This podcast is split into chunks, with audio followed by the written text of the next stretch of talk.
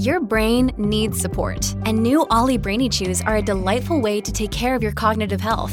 Made with scientifically backed ingredients like Thai ginger, L-theanine, and caffeine, Brainy Chews support healthy brain function and help you find your focus, stay chill, or get energized. Be kind to your mind and get these nootropic chews at ollie dot com. That's O L L Y dot com. These statements have not been evaluated by the Food and Drug Administration. This product is not intended to diagnose, treat, cure, or prevent any disease. Today on Something You Should Know, the strange way automobile traffic works to cause more congestion and traffic jams. Then, we live in an age of specialization, but is specializing the best way to get ahead? We all know the Tiger Woods story of early specialization. He's on T V golfing at two years old, whereas Roger Federer, who did a little bit of everything and delayed specialization, and became the best tennis player in the world. We never hear that story, but that actually turns out to be the research-backed approach. Plus, some advice for parents who still spank their children, and the fascinating world of extreme creatures, the oldest, the fastest, the smartest, and the largest. The largest animal organism ever to live, the blue whale, this is larger than any dinosaur we know of, exists right now in this point of time in our history in which we're here too. All this today on Something You Should Know. If you have to hire someone, what's the best way? Referrals? Well, maybe that could work. But just because somebody knows somebody who knows you doesn't necessarily mean they're qualified. Or you could pull out that file of random resumes that came in during the last six months. Maybe there's somebody in there. Maybe. Now, I, if you're hiring, you need Indeed. Indeed is your matching and hiring platform with over three hundred fifty million global monthly visitors, according to Indeed data, and a matching engine that helps you find quality candidates fast. As a business owner, I've found that hiring the right people, well, there's just nothing more important. Don't leave it to chance or a referral or a random resume. Use Indeed. In the minute I've been talking to you, twenty-three hires were made on Indeed, according to Indeed data worldwide. Indeed's matching engine is constantly learning from your preferences. So the more you use Indeed, the better it gets. And listeners of this show will get a seventy-five dollars sponsored job credit to get your jobs more visibility at Indeed.com slash something. Just go to Indeed.com slash something right now and support this show by saying you heard about Indeed on Something You Should Know. Indeed.com slash something. Terms and conditions apply. Need to hire? Oh, you need Indeed. Something you should know. Fascinating intel, the world's top experts, and practical advice you can use in your life. Today, Something You Should Know with Mike Carruthers. I don't know about you, but I love to drive. I've always loved to drive, and I've always been fascinated by traffic, how traffic seems to have a mind of its own, how cars can slow down for no apparent reason and cause a traffic jam, and just as quickly, cars speed back up and the traffic jam is gone. It's as if traffic is its own living organism. And one of the most interesting examples of this is when traffic is consistently bad, what often happens is the powers that be say, well, let's add new lanes. If we add more lanes, that will ease traffic congestion. And it never works. And it never works for a fascinating reason, which can be summed up in the phrase, if you build it, they will come. In other words, when you add more lanes, more drivers show up to use it. And one famous example happened a few years ago and was called Carmageddon. In order to add more lanes, the four oh five freeway in Los Angeles was closed for an entire weekend to tear down bridges and make way for new lanes. And being one of the busiest freeways in the world, people feared the worst. Gridlock, road rage, who knows what else would happen. Even hospitals staffed up their E Rs fearing what might happen. And yet nothing happened. In fact, traffic in the area was better than usual because people stayed away. So the construction continued, the four oh five freeway reopened with all these new lanes, and guess what? It now takes longer to travel that stretch of highway that was widened because more cars have shown up to use it. It is the nature of traffic. And that is something you should know. So I think it's the opinion of most people that we live in an age of specialization, that success comes as a result of being really good at something rather than being pretty good at a lot of things. But that theory may be flawed. There's a strong case to be made that specialization, especially early on in life, may be counterproductive. Journalist David Epstein has investigated this, and I think you will find what he found to be really interesting. David is author of the book Range, Why Generalists Triumph in a Specialized World. Hi, David. Thank you for having me. So I would think, as most people I think would think, that being a specialist is a good thing. As a specialist, you're you're an expert, and as an expert, you can command more money, and you're looked upon with more prestige. And so people are pushed towards or, or gravitate towards specialization. But you say there are real benefits, and that those benefits are accelerating in our information economy for people who are not specialists, but are in fact generalists. But clearly the perception is that being a specialist is better. So why do you think the perception is just the opposite of the reality? I, I think it's I think it's for two main reasons. One, because specialization did make more sense when our work world wasn't how it is now, where it involved a lot of transfer of knowledge and the merging of, of domains and interdisciplinary knowledge. And so, for example, some of the patent research, if you look at technological innovation, prior to about nineteen ninety, the biggest contributions were indeed made by specialists, people who were very deep in a particular area of technology and drilled down into that area. But with the explosion of the knowledge economy, where specialized information became disseminated so thoroughly and quickly, it started shifting. And now it's very much in favor of technological inventors who spread their work across a large number of different technology classes as as determined by the, the U S Patent Office. And what they usually end up doing is creating something new, not by finding knowledge new to the world, but by taking things from different domains and simply combining them in ways that, that experts can't see. And so one of the guys I profile who did that is a guy named Gunpei Yokoi, who did not score well on electronics exams and so had to settle for a low-tier job as a machine maintenance worker at a playing card company in Kyoto, and realized that so much information was available that he could combine technologies in a way that, that specialists wasn't within their view. And in doing that, he turned that company, Nintendo, into a toy and game company and combined old technologies to create the Game Boy, the best-selling video game console of the twentieth century. And that turns out to be a model for most of the innovators today. As as information is more widely available, the opportunities accrue to people who combine knowledge as opposed to just drilling down into an area. You know, I think our well-meaning mindset is is still stuck in a time when that was the right thing to do.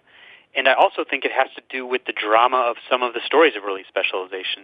We all know the Tiger Woods story of early specialization. He's on T V golfing at two years old, whereas Roger Federer, who did a little bit of everything and delayed specialization long after his peers and became the best tennis player in the world, we never hear that story, but that actually turns out to be the research-backed approach. And so I think it, it it has to do with sort of an old mindset and also with the drama of, of some of these stories of specialization. Yeah, well, well, that's interesting, because it, when I think of people in sports, I think of that as being very specialized. And, you know, for example, you look at Michael Jordan, who's truly an extraordinary basketball player. When he played baseball, when he left basketball and tried to play baseball, he did okay at it, but he didn't excel. He didn't excel at it. He he was not a champion in baseball as he was in basketball. I would disagree with that. He hit two twenty in the minors, and I think if you pulled a random person off the street, they would hit zero in the minors. And so for someone who had not played baseball in like twenty years, I... I And, and jumped right into professional baseball. I actually think he did quite well. But it's not about him trying to play baseball in later life. It's about how he developed originally, which was as a multi-sport athlete before focusing on basketball. So everyone specializes to one degree or another at some point or other. But it's really a question of how you get there. And if you have this, this the, the pattern that science shows ubiquitously for athletes is they have a sampling period where they play a variety of sports. They gain a breadth of general skills that serve as the foundation for later more specific skills. They learn about their interests and abilities and systematically delay specialization until later than their peers who plateau at lower levels. They do specialize eventually, but by the time they get there, they have this much broader range of skills and experience. So I think it's it's it's not about trying to be a generalist. It's about when you follow what we know about optimal development, there's some zigging and zagging involved that, that gets you where you're going with a much broader range of skills. And what does that zigging and zagging look like? One of the uh, research projects I profile is at Harvard, and it was a study to figure out how people maximize what's called their match quality, which is the term economists use for the degree of fit between an individual's interests and their abilities and the work that they do. And it turns out that the people, and it turns out to be incredibly important for your uh, motivation, your performance, and your apparent work ethic. So when you get people in good match quality, it will seem all of a sudden like they're a really hard worker, even if they didn't before. And the common trait of people who maximize their match quality is basically short-term planning, where they don't look around and say, here's someone younger than me who has more than me. They say, here's who I am right now. Here are my skills and interests. Here are the opportunities right in front of me. I'm going to try this one. I think it'll change me in this way, and maybe a year from now I'll change because I will have learned something about myself or about the world. And they do that sort of zigzagging and reflecting until they kind of triangulate a good match for themselves. And so this project, this research project, became named the Dark Horse Project because all of these subjects would come in and say, don't tell people to do what I did. Like, I did the wrong thing. I, I didn't specialize. I bounced around before I found my thing. And that turns out to be the norm, not the exception. So it starts to make sense when you see research like LinkedIn, which just released research on a half million members and found that the, the best predictor of who would go on to become an executive was the number of different job functions an individual had worked across within an industry. That kind of goes against the intuition to pick and stick, but it turns out to be the norm, not not the exception. And so you know, this has even been incorporated into like the military, where they now have a program they call talent-based branching because they were having trouble retaining their most Uh, highest potential officers, where instead of saying, here's your career track, go up or out, they they pair these officers with a coach. They say, here's a whole bunch of career tracks, dabble in them. The coach will help you reflect on your own strengths and weaknesses, and will delay picking because we know that it's more important to invest time and experimentation to get the best match. So there are places that are that are systematizing what this research says we should do, but it's still not it's still not intuitive. It's still not even intuitive to me, and I wrote the book.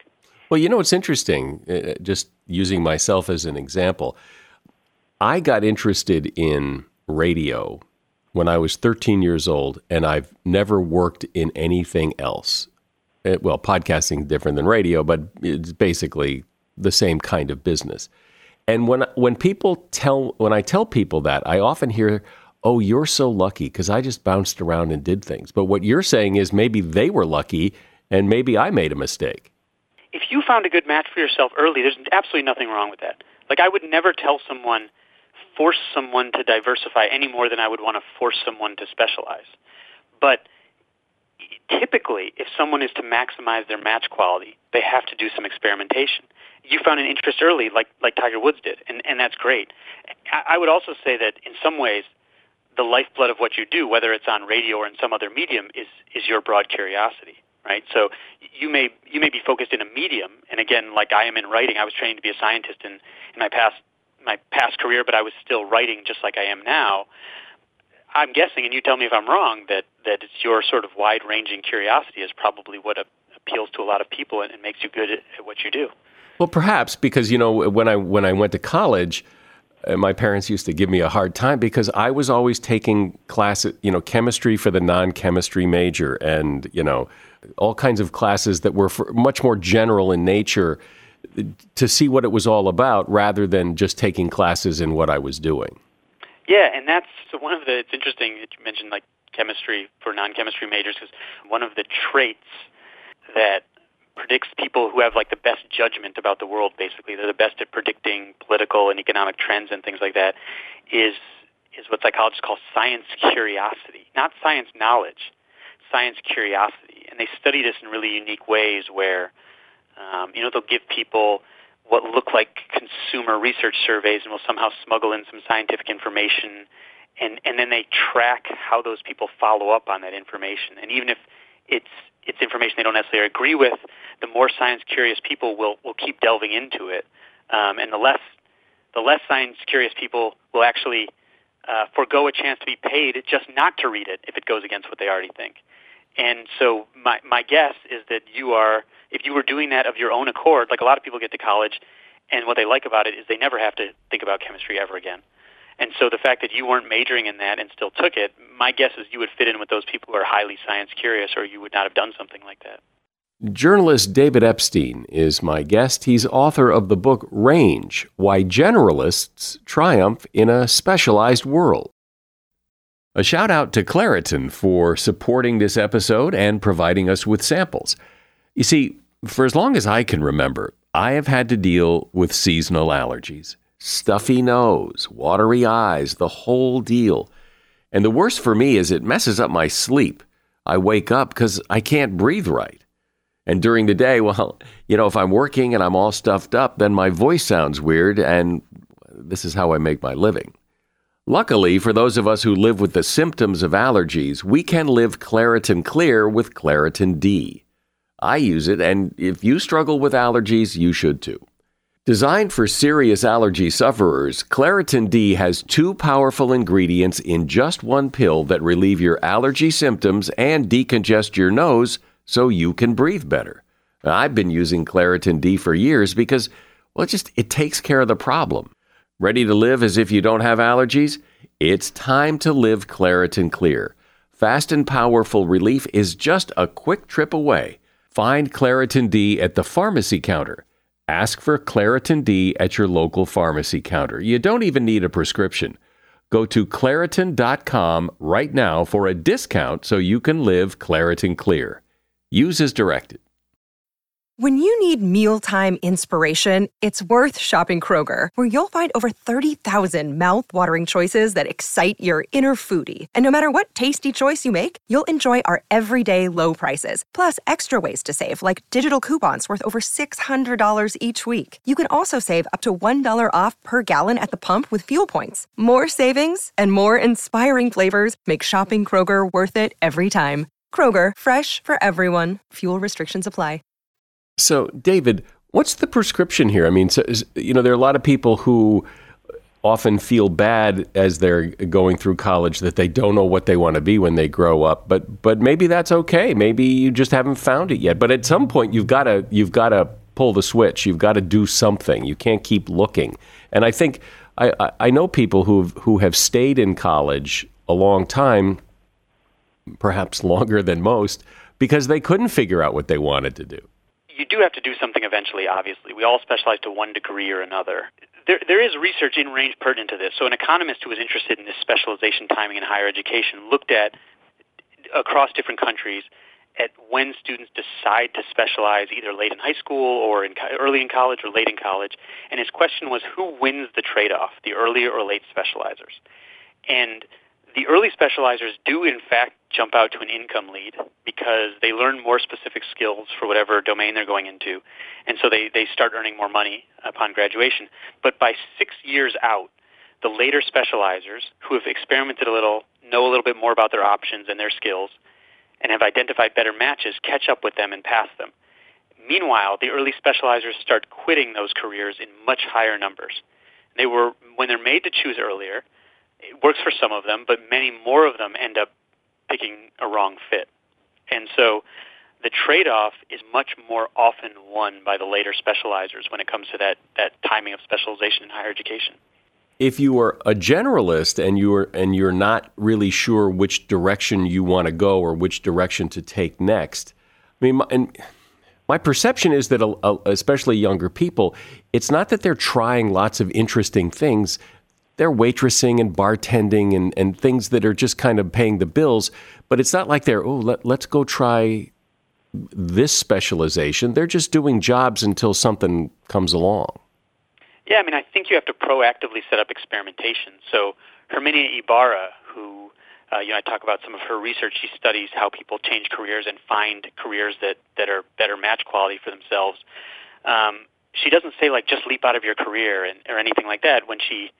when she studies these people, what they usually do is they, they're doing something, and they start very proactively, not accidentally, setting up kind of experiments about things they might be interested in, whether that is joining a club, starting a hobby, talking to people on the fringes of their network about some opportunities that they might not have known about, and they'll start dipping a toe in something and say, and then dip a toe in a little bit more and a little bit more, and until they might decide that something, you know, they should actually go into something. And usually their friends start saying, no, no, no, just keep it as a hobby. You know, you want to stick with your stable job.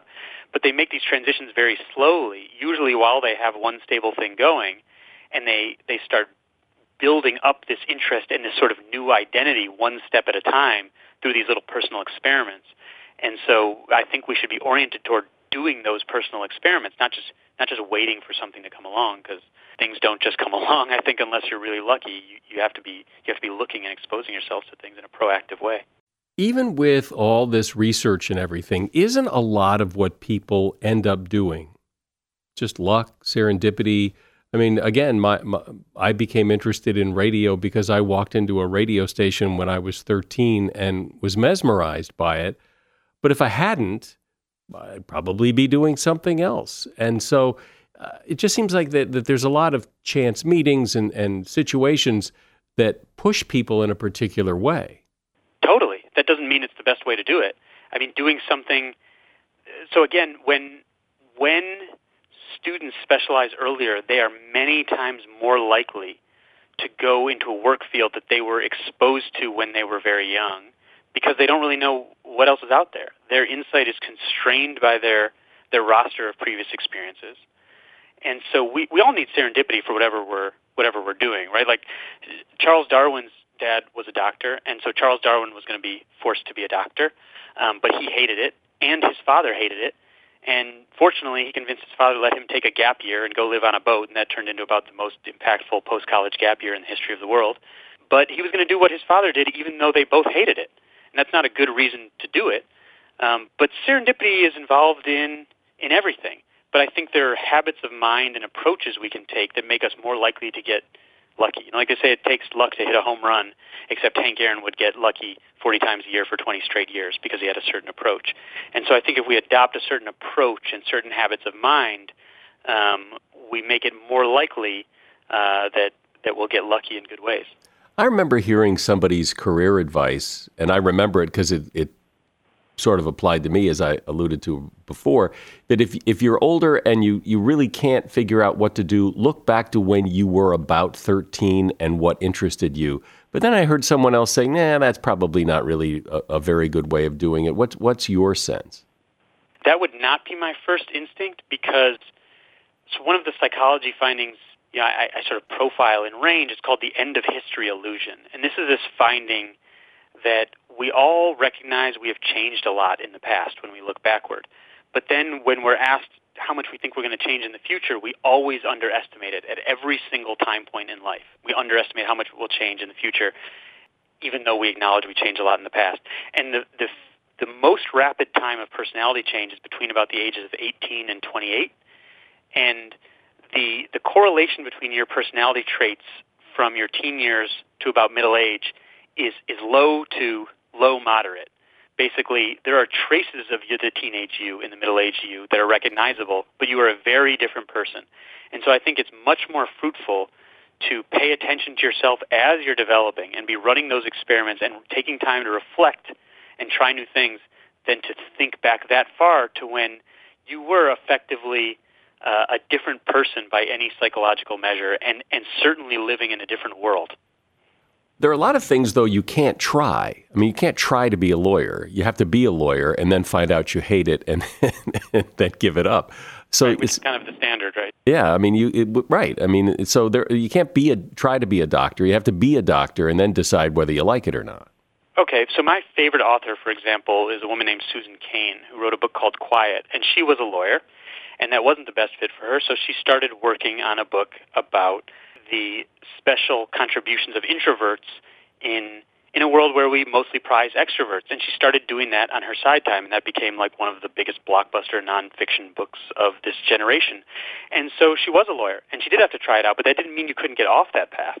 There's nothing wrong with setting a goal to being, and here I'm actually basically quoting one of the dark horse researchers, there's nothing wrong with setting a goal to be a doctor or lawyer, but if you do that before a period of discovery, then it's a dangerous goal, because then you're hoping for luck, that you're actually going to like that career and be good at it. So when the dust all settles, what do we know? How do people who follow your advice of staying more general before they specialize, at the end of the day, how do they compare to the people who specialize early? The later specializers have much higher growth rates. So they get out, again, they get up behind in income. That part is true. But then their growth rates are so much faster because they have picked a better fit that they fly past their their earlier specializing peers.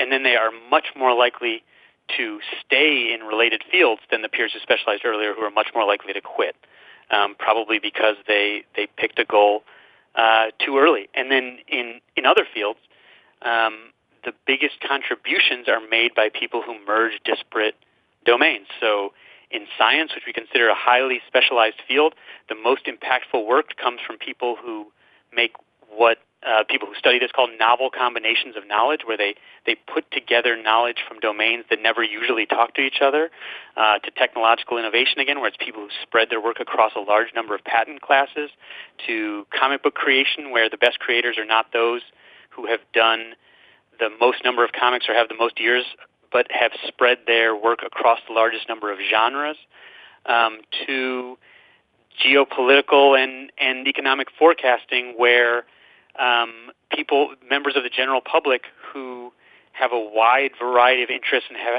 had a very diverse background experiences outpredict our U S intelligence analysts who have classified, who have access to classified data, simply because those people have such a narrow view, and, and people who have had more diverse background experiences and have more diverse interests uh, get a better grip on the world. Right. Well, the, the prescription's pretty clear. Um, if you don't know what you want to do, that, that that's okay. And just hearing that is is kind of kind of takes the pressure off, that it's okay not to know and to go experiment and figure it out, rather than wait for some divine intervention that says you must be a doctor, or you must be a lawyer. Exactly. That's, again, Herminia Ibarra, who, who does this groundbreaking study of, of people who find their best fit, says, we learn who we are in practice, not in theory, meaning we're not that good at introspecting what we're going to like and what we're going to be good at without actually trying some things. And when you get where you're going, you'll arrive there, in many cases, with a broad array of skills that I think the work world is increasingly starting to reward, which is why you see things like that LinkedIn research that shows that the people with the largest number of job functions are most likely to be the, the V Ps and C E Os, but it, but it takes some time to get there. Well, when you hear you tell it, it makes a lot of sense, but I, I do think that most people think specialization is the way to go, and clearly uh, there's another side to the story. David Epstein has been my guest. The book is called Range, Why Generalists Triumph in a Specialized World, and there's a link to his book in the show notes. Thanks, David. My pleasure. Thanks for, thanks for talking to me. Another day is here, and you're ready for it. What to wear? Check. Breakfast, lunch, and dinner? Check. Planning for what's next and how to save for it? That's where Bank of America can help. For your financial to-dos, Bank of America has experts ready to help get you closer to your goals. Get started at one of our local financial centers or twenty-four seven in our mobile banking app. Find a location near you at bankofamerica.com slash talk to us. What would you like the power to do? Mobile banking requires downloading the app and is only available for select devices. Message and data rates may apply. Bank of America N A, member F D I C. As a listener to Something You Should Know, I can only assume that you are someone who likes to learn about new and interesting things and bring more knowledge to work for you in your everyday life. I mean, that's kind of what Something You Should Know is all about. And so I want to invite you to listen to another podcast called TED Talks Daily. Now, you know about TED Talks, right? Many of the guests on Something You Should Know have done TED Talks. Well, you see, TED Talks Daily is a podcast that brings you a new TED Talk every weekday in less than fifteen minutes. Join host Elise Hu. She goes beyond the headlines, so you can hear about the big ideas shaping our future. Learn about things like sustainable fashion, embracing your entrepreneurial spirit, the future of robotics, and so much more. Like I said, if you like this podcast, Something You Should Know, I'm pretty sure you're going to like TED Talks Daily. And you get TED Talks Daily wherever you get your podcasts. You may not have thought about this before, but this is really interesting. In our world, there are what you would call biological extremes. These are creatures, living things that are the biggest, the smallest, the fastest, the smartest, the deadliest, the oldest. And when you look at these extreme creatures, you discover some very fascinating things, like how they got to be that way, why they got to be that way, and there are a lot of other things we can learn from these extremes. Matthew LaPlante is an associate professor of journalism at Utah State University, and he has researched this phenomenon and put it in a book called Superlative, The Biology of Extremes. Hi, Matthew. Hey, thanks. I, I appreciate the invitation. So why is it important to look at this and talk about this? Why, why are we discussing these extremes of nature? So I, I think there's a couple of reasons. The, the first is just that superlative organisms, things that are the biggest or the fastest or the strongest or whatever, they're instantly relatable. They're instantly interesting. People love these things. And this is why the Guinness Book of World Records sells a bazillion copies every year and continues to do so. So the first thing is these things just make great ambassadors for science because people are already interested in them. Number two, uh, these organisms for a really long time, because they are by definition outliers, have been largely ignored by scientists. We tend to study things in the middle of whatever category we're looking at. Um, and so as scientists have, have begun in recent years to really focus in on these things, we are learning so much about how they have managed to survive and the evolutionary tricks that they've used to do so, and then learning a lot about how we can apply that to our own lives and our own technology and our own biomedical technologies. So let's start to talk about some of these things, and we might as well start with the biggest. What's the biggest, and why is it so fascinating? Uh, maybe a really great place to start is the African bush elephant. The the bull African bush elephant is the largest animal to live on the on the surface of our planet since the dinosaurs went extinct sixty-five million years ago. Now, in order for the elephant to evolve to be this big, because of the way we grow, because of the way all life forms grow through through cellular division, it was at risk, at great risk of developing cancer, because cancer materializes uh, in large part uh, because cells divide and cells divide and cells divide. And every time a cell divides, uh, there is a uh, potential for mutation.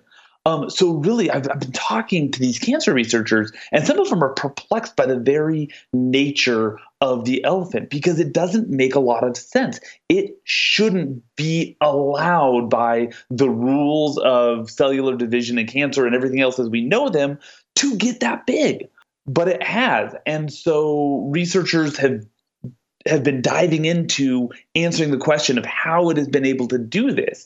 And one of the ways it does this is apparently through the use of a gene of, of which it has many copies. We only have a few copies. It has many copies of this gene. The gene's called P fifty-three. It's a known cancer suppressor in humans, but in elephants, it fights cancer in a different way. It uh, induces cells that have mutated in bad ways to kill themselves.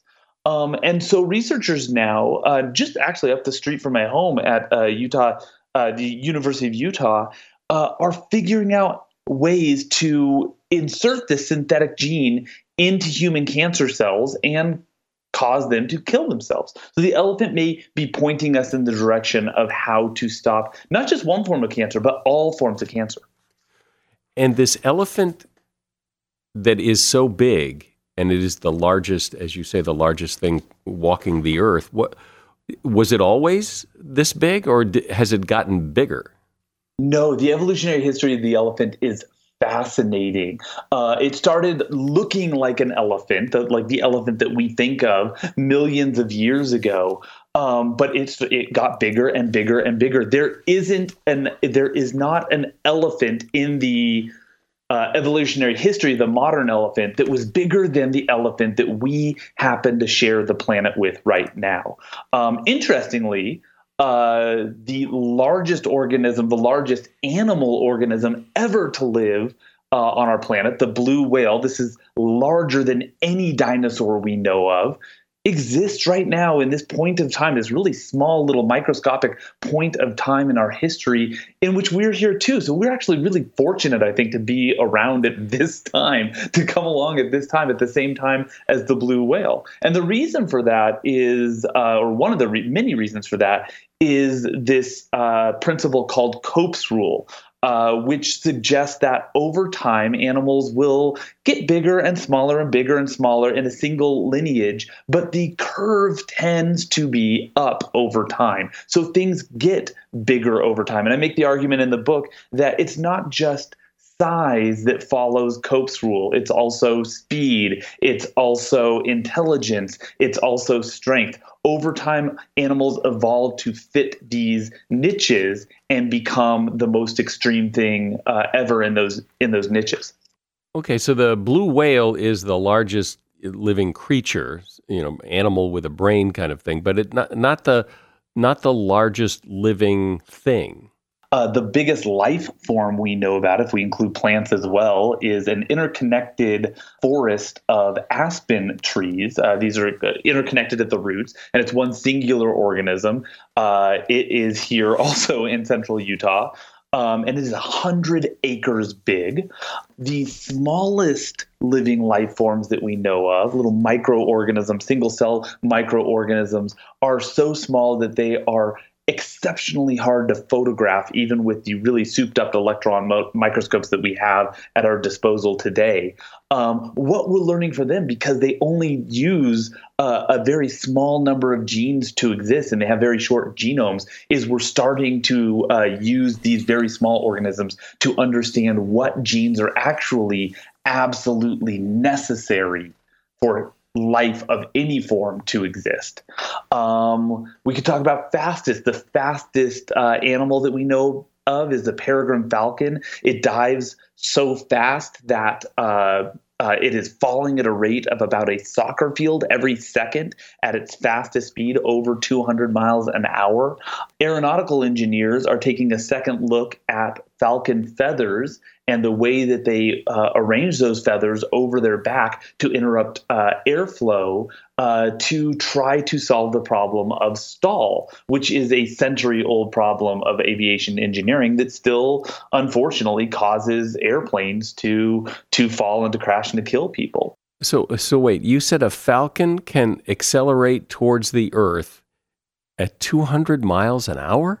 Yeah, greater than two hundred miles an hour. And the way that we learned this is fascinating um, because there was like people had this theory that falcons were really fast, but we couldn't prove it because by the time they're close enough to get like a radar fix on them, um, they're already slowing down so they don't slam into the earth. So uh, there was this uh, amateur scientist, an amateur skydiver, an amateur falconer, uh, all one person in the state of Washington, who decided that he was going to teach his pet falcon to skydive with him. And he put a little uh, a little altimeter on the falcon's tail feathers and then taught the falcon to chase a a lure after he jumps out of a plane with him. And this is how we got a measurement of the fastest capable speed of the peregrine falcon.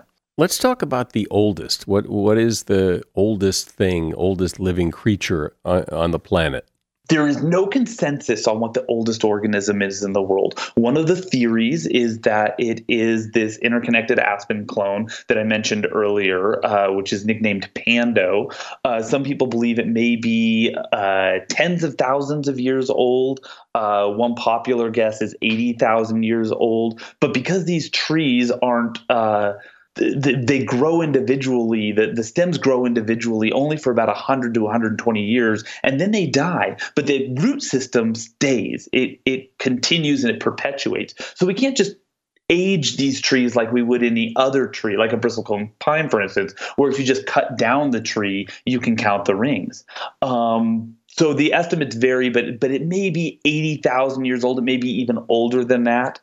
That's the oldest plant potentially that we know of. Uh, the oldest animal that we know of is a sea sponge that they dredged up from the bottom of the uh, Sea of Japan. It's roughly ten thousand years old.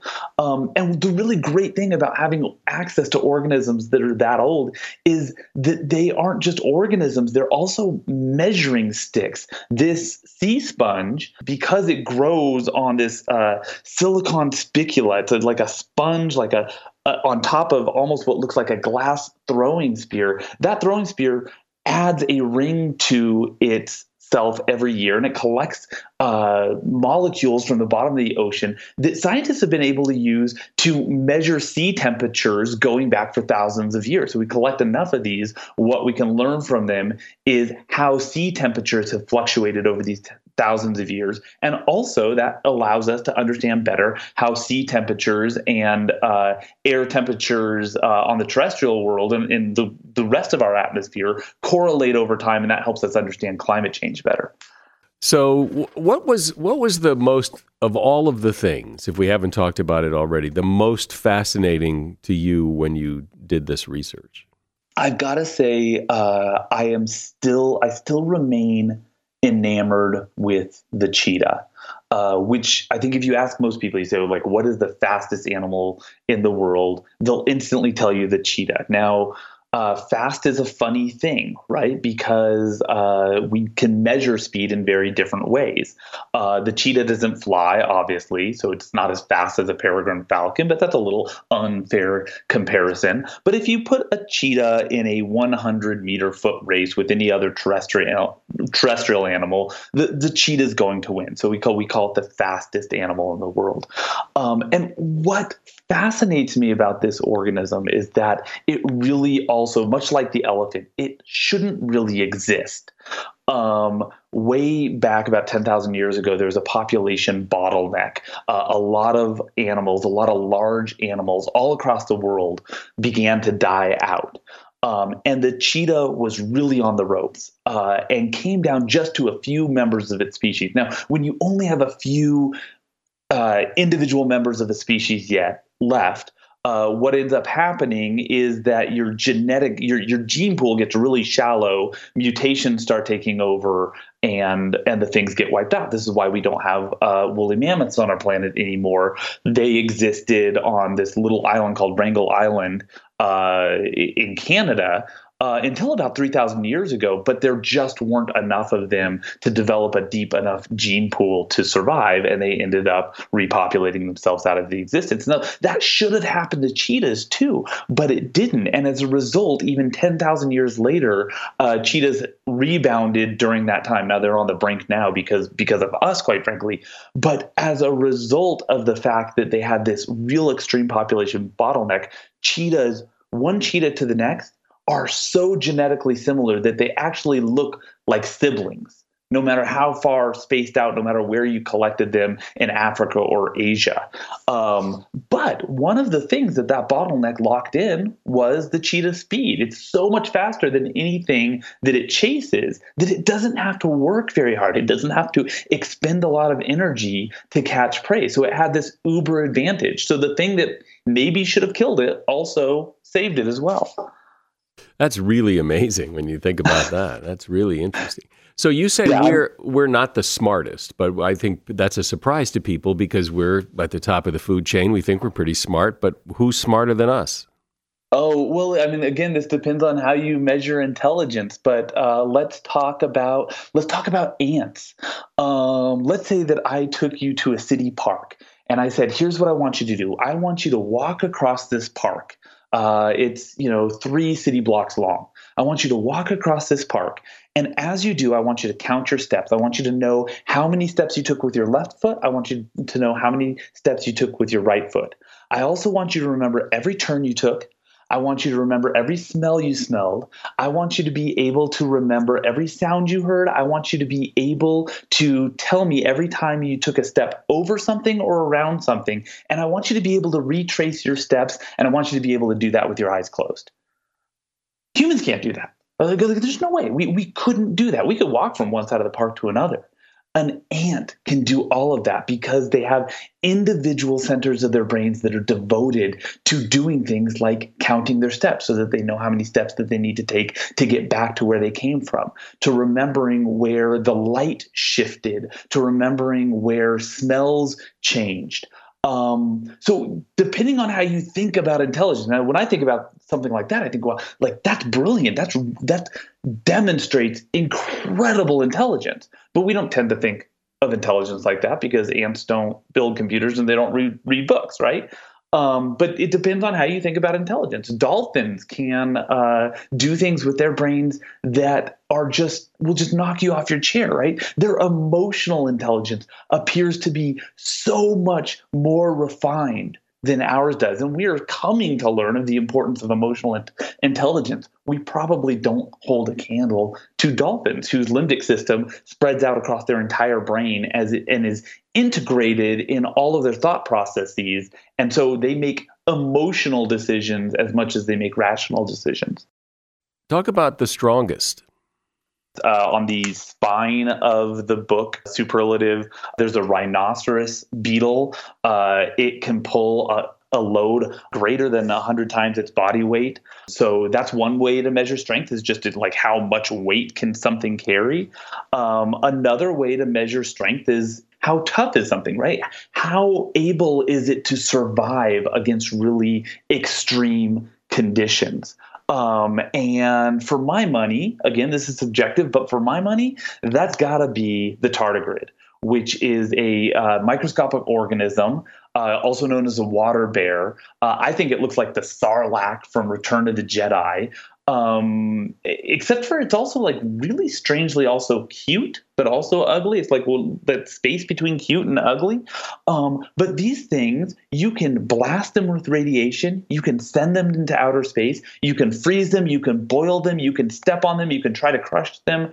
And what they do in times of stress is that they reduce themselves into this little form that's about three percent of their total water weight, uh, just a crust of themselves, basically. And they wait out a better day, and they can do this for decades. So they can sustain all of the trials and tribulations of the world. And they're so good at this that some scientists have estimated that even if all other life on Earth was wiped out, these things would survive up until the point that our sun supernovas and takes out the planet. that's, pre- that's pretty impressive. It's really impressive. One more, one more. Uh, let's talk about the deadliest. Uh, deadliest, yeah. So, uh, you know, like humans make a pretty good claim for the title of deadliest, certainly deadliest to the the greatest number of species. Uh, we can put that trophy on our mantle. You know, but again, we think of deadliest in different ways. Most people, if you ask about deadliest, might think about Uh, a lion, right? And, um, you know, like I don't want, I wouldn't want to find myself in a cage with a lion, but I've done quite a few uh, expeditions, uh, research expeditions, journalism expeditions in Africa. And I will tell you, I'm far, far more afraid with another animal, another large animal in Africa, the hippo, which is actually the deadliest uh, large animal in Africa to humans. Um, and these things are, uh, are they're incredibly big. They're incredibly powerful. They're a lot faster than than they look, and they will break your back with a single bite. But they're not even close. Neither of these organisms is even close to the deadliest animal in Africa, which is the mosquito, because it spreads malaria. Malaria, to humans at least, uh, spreads malaria, and malaria claims hundreds of thousands of human lives every year, even today, uh, which which really should make it a public health priority for for all of us. Well, it's not only interesting, but the, the, clearly there are lessons to be learned from all of these extreme biological creatures, and I appreciate you explaining all of this. Matthew LaPlante has been my guest. He is an associate professor of journalism at Utah State University, and the name of his book is Superlative, The Biology of Extremes. And there is a link to that book in the show notes. Thank you for being here, Matthew. Hey, thank you for having me. I appreciate it. Although I'm sure it's a lot less common than it used to be, a lot of parents around the world still spank their kids. And if you do, here's a really good reason to stop. A survey of twelve hundred people over the age of sixty-five asked them to look back at their life and identify their biggest regrets. The big one was that they spent too much time worrying. But right up there near the top of the list was hitting their kids. And many of these adults are from the spare the rod, spoil the child era of child rearing. While people can still debate the good versus harm of spanking children, one thing seems likely. It will make you feel terrible for doing it. And that is something you should know. Subscribing to this podcast is always free, and it is the best way to make sure you never miss an episode. You can subscribe wherever you listen to podcasts. There's always a subscription button. I'm Mike Carruthers. Thanks for listening today to Something You Should Know.